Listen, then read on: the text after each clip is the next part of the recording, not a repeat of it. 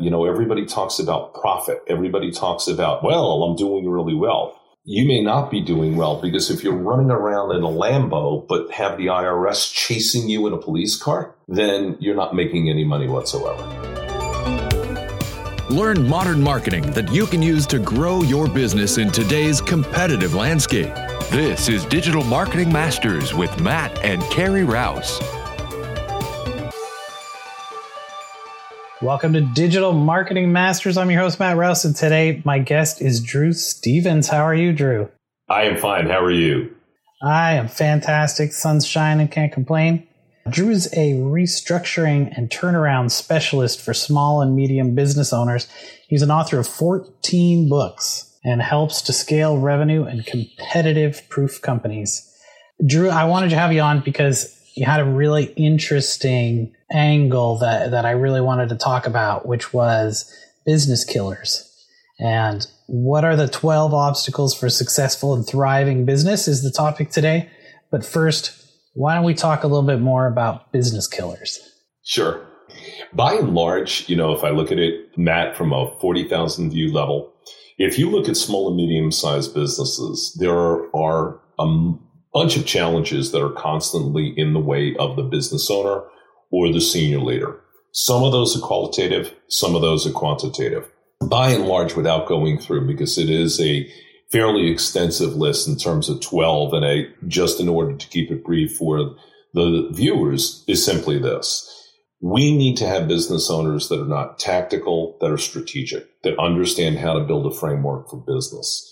Business owners, as well as leaders, need to understand that the only way to build business, very similar to what you're doing here in terms of content marketing must be out there creating marketing and sales every single day.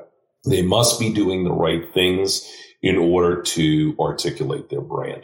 And most business owners, as a matter of fact, 87%, and this now goes, goes to the quantitative side, have no idea what the number is that they need to open the tumbler at the beginning of the day. I find that absolutely intriguing. That how do you get to business, put the key in the door, and not know what number you need to su- sustain the business and pay off all of the expenses, the vendors' salaries, and so on.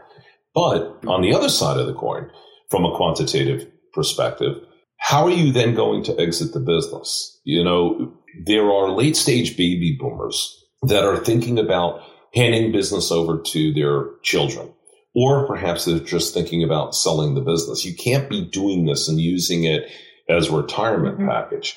And unfortunately, many people get it wrong. And that's where the stress, that's where the anxiety, and that's where business failure all comes into existence. Right. And there's definitely a interesting thing about business owners not having any kind of preparation done for a business transition. We've talked about that on the show a bit, but one thing that I think a lot of business owners don't ever think about is how will my business continue operating if something were to happen to me and I couldn't work on my business for, you know, maybe a, a short period of time, right? Or, God forbid, an indefinite period of time, right? Because you don't want all that value that you've created to be lost. That's definitely one of the business killers, I think. that might be more of a literal killer. It's interesting you bring that up, Matt, because we were talking just meeting each other for the broadcast today about COVID, about the pandemic. And, you know, it's very easy to say that, you know, eh, it's never going to happen to me. And that's a business killer because it is proven mathematically right now that one in four people know someone that has had COVID or has perished from COVID in some way, shape, or form. And what the numbers don't show you right now, with the 600,000 US citizens that have died, the millions around the world that have died, no one has broken that marketing segment down to truly understand out of that, those demographics, how many of them were business owners? How many of them were senior leaders of business? And to walk around and constantly say, eh, it's not going to happen to me. You want to know something? It's unfortunate, but this is life. We're all going to have challenges. We're all going to have obstacles. And believe me, for anybody that's viewing and listening to this, I'm not wishing panic to anybody, nor am I suggesting that anything negative come to you. But the diabetes, the cancers, the broken bones, the flus, The list goes on. It's going to happen. And the moment that people think about of having this narcissistic attitude of, ah, it's not going to happen to me. Matt, don't worry about it. You know what? My, I'm Spartacus. I'm going to be great. It's, you know what? You, the best way to run a business is with prudent risk. And the best way to operate the business is mitigating risk in any way, shape, or form in order to make those prudent decisions. Interesting because there's uh, this meme, and I'm kind of dating myself from this one, but it's got a picture of Tonya Harding ice skating up behind Nancy Kerrigan. And on Nancy Kerrigan, it says unprepared business owners. And on Tonya Harding, it says third wave of COVID. And what happens is, and this has happened, tell me if you've seen this. Okay. Cause I've been talking about this for a year and a half is when they first had to shut down, I'm like, here's all the things that business owners can do to try to mitigate these problems, like other ways to deliver goods and services, you know, communicating in different ways with your customers and all these kind of things. And then one of those, of course, was preparation in case there's a second wave, right? And then there was a second wave and nobody was prepared again. And I was like, okay, don't fall for it again because there's going to be a third wave. And in some places now they're talking about a fourth wave of COVID. What's going to happen is it's just like dropping a rock into a pond. And there's going to be waves of different variants of COVID for years, right? And what people don't understand is sometimes when you get the flu, it's still the Spanish flu, which was 100 years ago, right? So this is going to go on for a really long time and you want to be prepared in case there's little, you know, shutdowns or problems with shipping or, you know, all those kind of things, supply chain. But I guess a good question for you would be what is the level of preparation that should be done versus maybe spending too much time preparing and not enough time making money while the while the sun shines, you know, making hay while the sun shines? It's a great question. And I just did a webinar on this, uh, basically called The Essentials of Business Continuity Planning. And really what this boils down to are four things, four very simplistic things. Number one, you have to create a plan. Now, you're going to look at me and say, you know, that's a trite statement. Where do you start? What do you work on? What do you need to do? And for most business owners, they don't know where to start. And what I say to them is, look, you, I look at business from three things people, processes, and products. So the very first thing that you want to look at is if products and services are the mainstay of uh, the business, what do you need to ensure so that business continues? So if it's a services business, CPA, law firm, consulting like myself, is there someone available to step in and take command of any of the customers that you're going to have should something arise? Number two, look, we're doing this through virtual medium right now. And where I'm going with that is we then need to look at the IT infrastructure. What software, what cloud based applications are you running? What internet connections do you have? And based upon the importance of that business, how quickly are you able to get operational should something occur? I used to live um, many years ago. I'm in St. Louis, Missouri now, but many years ago I was on the East Coast, and I used to work at the World Trade Center. And so when you think about the 9 11 bombings, when you think about storms called nor'easters back then, and you lose internet, you lose power, where is then the next best place to go? Now, in today's world, due to Wi Fi, I could go to a coffee shop, I can go to a local delicatessen. But the fact is, is that you need, even as a business owner, you need to think, what are those steps that you need to take. So IT is one another way. A third is then looking at your products, if not your services. Many years ago, many uh, there were talk about business continuity. We had E. coli poisoning uh, for firms such as Chipotle and many other organizations had lettuce issues. So if you're a restaurateur, not necessarily a Chipotle, and you're hit with an E. coli bug, whether it's beef, whether it's, whether it's chicken or vegetables, what then becomes your next supply source so that you can stay operational and still service your clients? And then last but not least is then you. What happens if you get a flu bug? What happens if, heaven forbid, cancer, broken bones, or other illness. It doesn't necessarily have to be grave. There is insurance available should you get ill where your employees are still paid and the utilities are still paid. You also want to think about what about your key people? What about the people that are in sales and marketing and customer service that are supporting you? what are you putting together for those individuals? So those are sort of uh, the sort of business continuity features you want to be thinking about. Yeah, I had the sort of fortune to get a contract when I was working with Intel as a contractor. So technically, I worked for an outside agency, but I worked in their disaster readiness division. And so I saw the planning that had gone into it. And especially the planning for like the large manufacturing centers and stuff was just an unbelievable amount of time and energy and money is spent on ensuring that those facilities and the people connected to Intel and, and, and, you know, I'm, I'm sure other large companies do the same thing.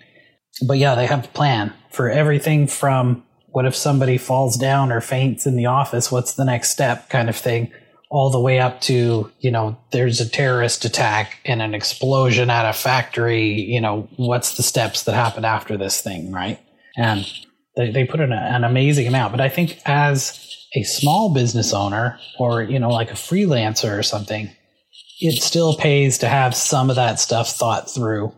Um, and especially if you have other people involved in your business and you want it documented, just like you would document any other process, right? Exactly. Uh, you know, and it's funny with respect to what you just mentioned. You talked about workplace issues. You know, we're in a very nasty environment right now, Matt, and we even have to think about. I hate to say it, but workplace shootings. You know, we have had those in our purview, and that still requires business continuity. Heaven forbid something like that ever happens to your business. What risks are you putting into place to ensure the fact that the business continues to run, bringing people back to work, mind you, that may say, I don't want to deal with this anymore. So those are the things that we have to think about. And there are many organizations, not necessarily that you and I are worrying about today, not with our organizations, but some of the larger ones. There are some folks that are going to sit there and say, Matt, you can't push me back to work. I'm not interested in the vaccine. I'm not mm-hmm. interested in, in wearing a mask. I'm not interested in whatever the excuse is. And from that perspective, we need to think about, well, whether we have employees or not, whether the employees are located in Portland or the Poconos, the fact is we still have to continue the business no matter what. And that's essential in order to make us operational each and every day. Now, there's a lot of other things besides violent disasters and sickness that can kill a business, right? Oh, gosh, yeah. What are some of the kind of non-disaster related things? You know, there's there are several things that are non-disastrous. Um, there could be issues with logistics. You know, we we have situations right now. If you were following the events in the Suez Canal, that ship, the Evergreen, finally got loosened and literally just showed up in the Netherlands and what was it, three, four months worth of supply chain is sitting there. Fruits, vegetables, uh, there is boutiques. You know, let's face it, if you and I owned a small boutique, we didn't have our spring line. We didn't have our fall line because that's what they were stocking up for. Now they're thinking about keeping that into 2022. Those are the things that hurt a business. I am rehabbing a home right now as an example. I'm a consumer just like I'm a business advocate. And IKEA has all of their supply on that chip and they're three, four, five months behind.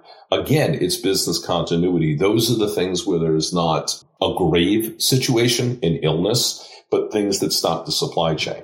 The second thing, I named it before, but I didn't go into detail on this, and that is just cyber issues. We have ransomware, we have spyware, there's also the dark net right now. All of those systems and services that you're utilizing to support your business, whether it is financial information, whether it is marketing collateral, whether it is patents and trade secrets, all of that needs to be, you know, at some point locked down in some way, shape, or form. I'm delivering this conversation with you today. And just yesterday, if I got the number correct, T-Mobile apparently was hacked and 100 million people were infiltrated with that. So you want, those are the things where you want to make sure that your business is operational, but at the same time, there's an undertone here. And the undertone is because I'm a sales and marketing guy at heart, Matt, your brand is impacted. And so when we're talking about business continuity, we want to ensure that the brand always stays solid. And when you look at organizations such as Microsoft, Apple, Google, Facebook, Delta, United, something has happened with each of those organizations over the years, over the decades, that has impacted that business continuity and potentially could have impacted the brand in a huge way. Whether it was human rights issues, planes falling out of the sky, so on and so forth. You know, take into consideration all of a crisis, Boeing with the Supermax, 737 Supermax. There, you know, there were people that not were not flying on a Boeing plane anymore. They said absolutely not. And from a business continuity perspective, all Boeing wants to do is get planes in the air because they want to ship people back and forth. But if your brand is tarnished, how are you then going to do that? Yeah, there's all kinds of brand issues out there. Kind of one of my fa- favorite stories about, well, I mean, I guess it's still technically a disaster, is that they sold slow cookers and some soap opera. Uh, I can't remember which one it was. The main character died because he left the slow cooker, she left the slow cooker plugged in and it burned her house down and then suddenly no one wanted to buy a slow cooker anymore. I could see that. So what happened was they actually they were completely safe. Like you know, you could keep plugged in for a month and they're still not going to burn your house down. But nobody knew that because of the TV show. So what they did is they put a shut off timer on them and said you should buy ours because they have a shut off timer on them. and so they were able to turn it around and make it into a positive, right? And some of that you can't really plan for, right? You don't know what's going to be on a TV show or, or that kind of thing. But you do need to have communication policies and stuff in place. And you need to know which people in your organization need to act when it comes time, right? I mean, as disaster readiness goes, you know, that's the unpredictable nature of disasters is is the real problem what you're planning for, right? That's that you just don't know, and that you know that's why I'm so big on succession and exit planning and just the whole notion of business continuity because so many people are unknowledgeable in that area.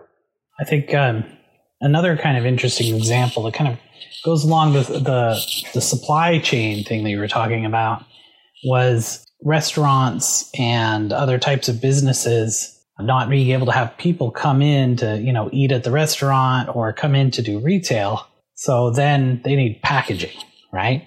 Because they gotta, not only do they have to ship all their retail, but they need, you know, packaging to put food in and all that kind of thing. So as soon as they lock down, I mean, if you were a business or a restaurant, you needed to be buying as much of that stuff as you think you're going to need for months to come, right?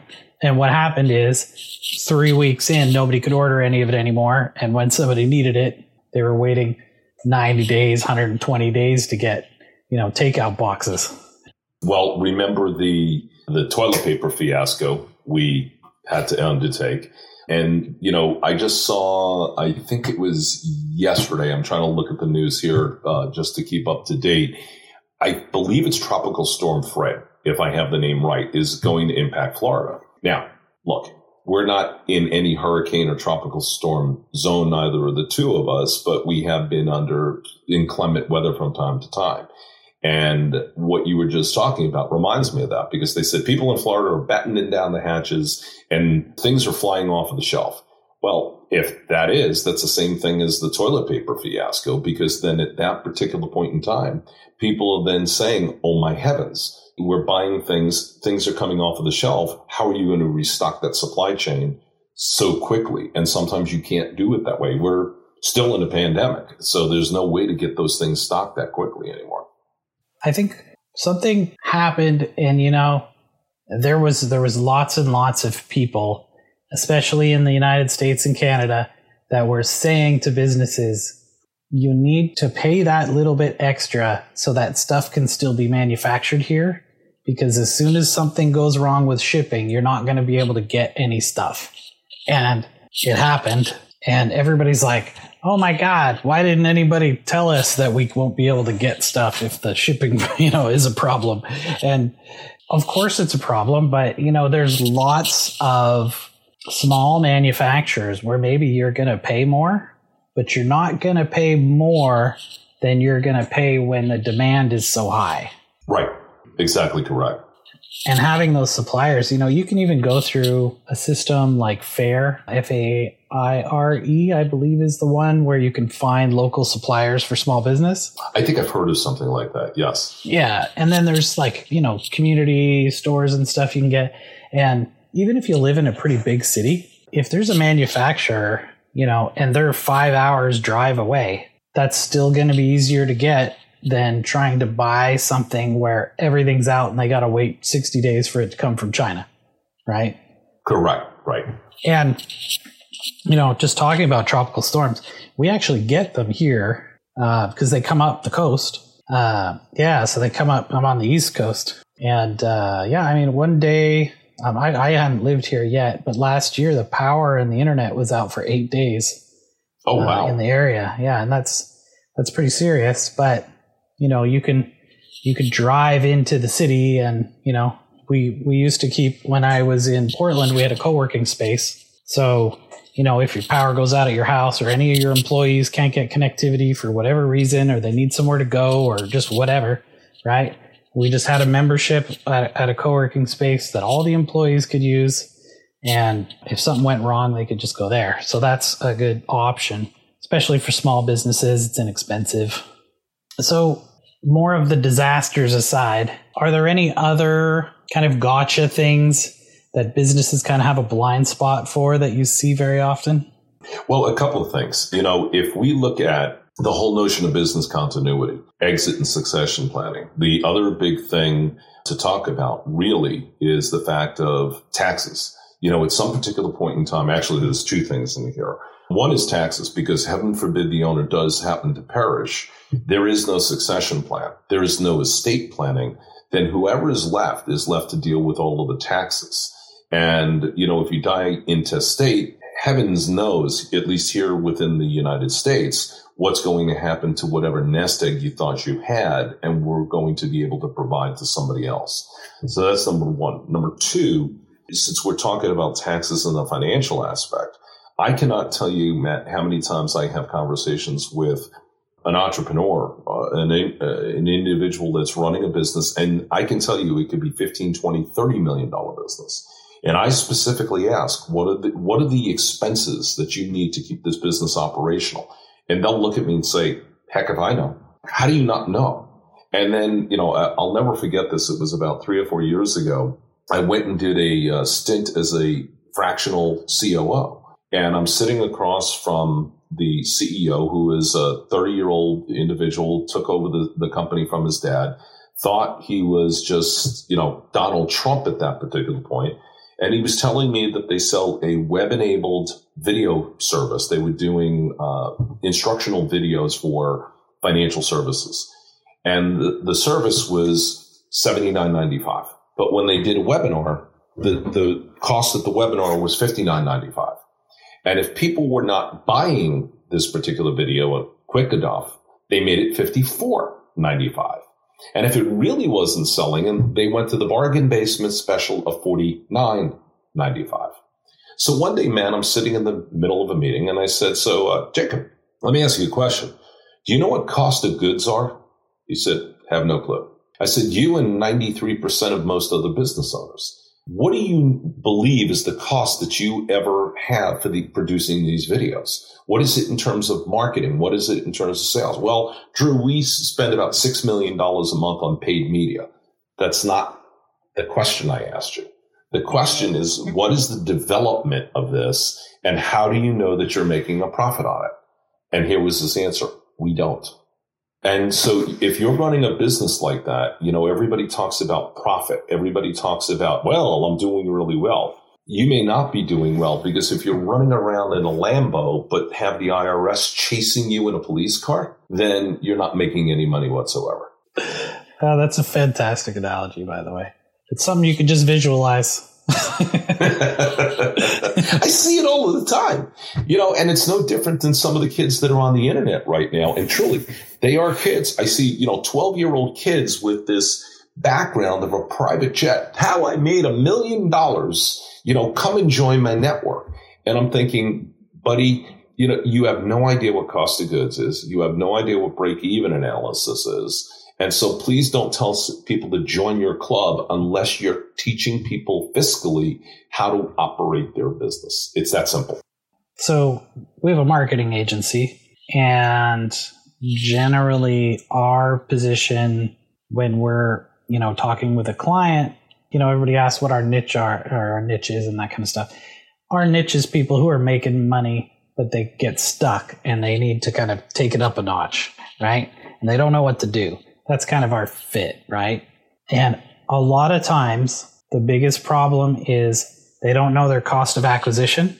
They don't know the lifetime value of a client, right? They know how much they'll make off of a sale, but they don't know how much they'll make from the repeat business. And another thing that, that seems to come up really often is, and it's not necessarily cost of goods, but it's sort of this, they know the basic cost of goods without adding in all of the other overhead the company has. So they'll say, okay, my guy costs $16 an hour we charge 50. So every hour he's working, I'm making 34 bucks. And that's not really the cost of goods, right? Exactly.